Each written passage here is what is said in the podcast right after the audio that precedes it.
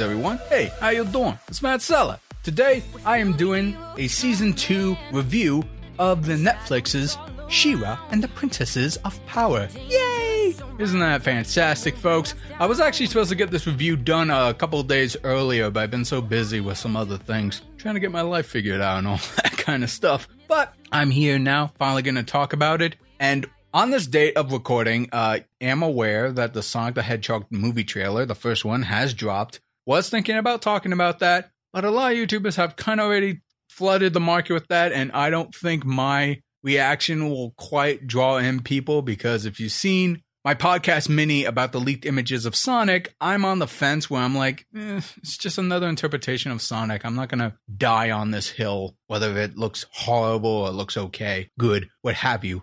I'm pretty neutral about it. And a quick summary I could say about that trailer is yeah, I'm kind of in the same way where I'm just like, eh, it's just another Sonic. I, I don't really care. Robotnik looks cool, especially on that last part, but someone tells me that's a post credit scene that they snuck in there because they want to draw you in.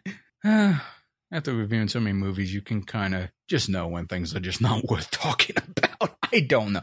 Anyway, but you're not here to hear about that. Unless you want me to talk about that, then let me know in the comment section below. Maybe I'll make a little podcast, maybe a reaction to it and go more in depth of what I think about it. Because I do have more.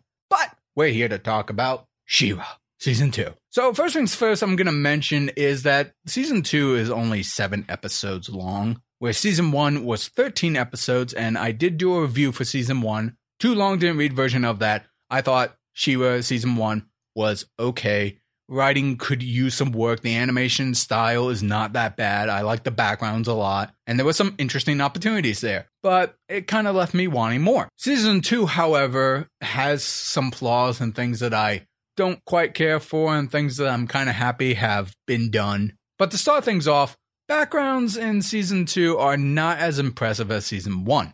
I was actually really impressed with some of the designs in season 1, but in season 2, I guess it's because we've already been to some of these locations or there's really no unique new locations we go to.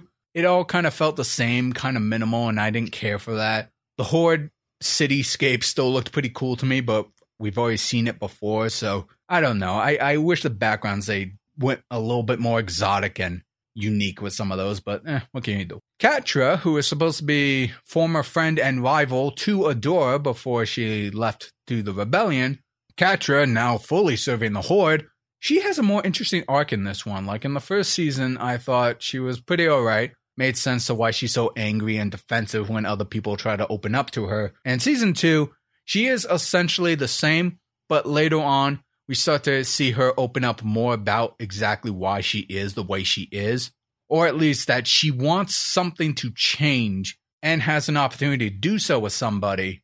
And we get to explore more of that as well as like other people who are trying to open up to Catra, but Catra's not having any of that. So all in all, I think she's probably like the more interesting thing about season two as of right now. And we finally kind of get an origin for Bow in one of the later episodes, and I thought it was really interesting. And acts as kind of an interesting allegory for like common uh, issues that some folks might be going through right now. And not trying to get too like divisive here, but it kind of targets like coming out of the closet kind of way. I'm not saying that's exactly what's happening, but it's very liberal in that sense. But it's a very good topic to talk about because of like how do you come out to someone saying like for years you wanted me to be this but for a long time i've had to lie about it and actually become something that i'm afraid you might not like. It covers those kind of topics and i thought it was a really good way to tackle it. Was it perfect? No. I can see people who are probably a little bit more dare i say conservative might find this pandering and it does kind of have those moments a little bit but honestly i when i whenever i watch something that some people say oh it's got like a liberal agenda or conservative agenda i usually look at it as well does it make sense in this world established with these characters? Does it feel natural that these individuals are going through things? Does it make sense that they would go from a b to c? That's what i look for. And to me it felt kind of natural and it made sense. It's the kind of typical story that we've heard before many times, just with something that's probably a little bit more at home for us. Might not be the case for everyone, that's fine, but I thought it was handled pretty alright. But the overall arc of this season was really, it was quite minimal, to be honest with you. We didn't get that Act 1, Act 2, or Act 3 that we kind of got from season 1. In this one, it just kind of felt serialized. Like there was no game plan quite focused on the main characters aside from, oh, we just gotta keep pushing back the horde. We got snippets of like what could be coming throughout, but it wasn't really much to impact both sides of the story of these characters. So that's why I was like kind of underwhelmed with this storyline. Really, it's only like the last couple episodes that we really get where this series might be going. And I kind of wish we got more hints of that early on, but we didn't, so eh, it didn't really leave much impression on me. And for those who heard my opinions on an old channel reviewing season one, I hate Entrapta. She is the princess of like science and all that stuff. And when she was introduced the first time in season one, I thought she was a neat character because I'm a guy of science. I love that kind of stuff. Whether it's real science or sci fi, I like that stuff over magic. And it's always cool to see someone passionate about creating new things and making discoveries. And I loved it. But as season one went on, she flipped from being on the rebellion to the Horde simply because the Horde can provide her with First One's tech and resources. And that was it. She didn't care if people's lives were in danger. She wanted to do it for science, as she would say. And that just, that really rubbed me the wrong way. And I hated her character since.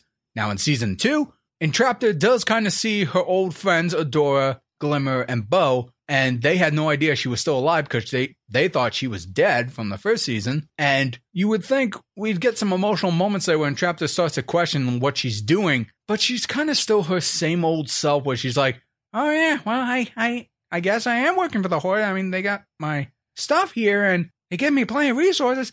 I'm going to stay with them for a while. It's like, I, I, I'm, I could go on and on about her, but long story short, I just hate how she came to the conclusions of some things and she does it for science, which to me just makes me feel like, oh, you're just making us science enthusiasts look really shallow, and I just hate that. I hate that.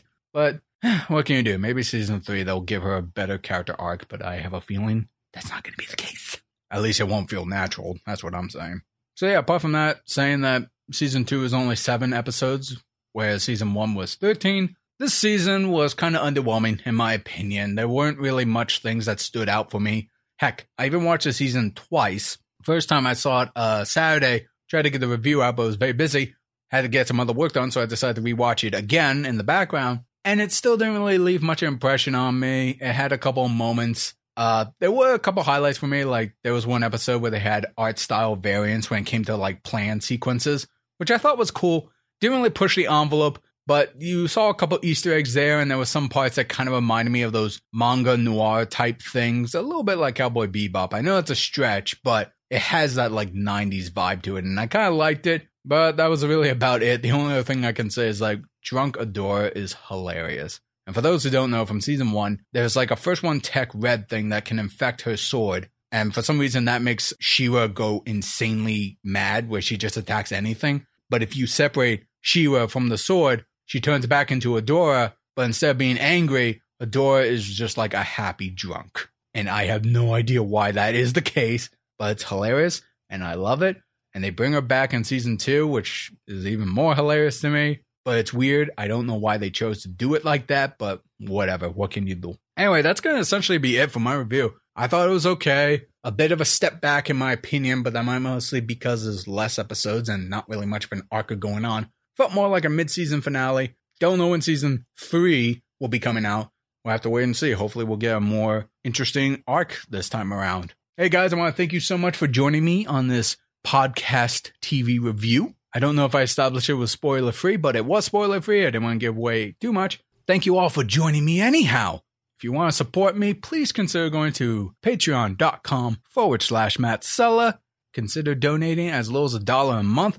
It really helped me go a long way. You can also see some of my latest artwork there. Gonna start playing some more animations after the Game Grumps animated. And a couple other fun things. And if you can become a Patreon of mine, I'd be eternally grateful. It will allow me to keep creating content just like this and much more.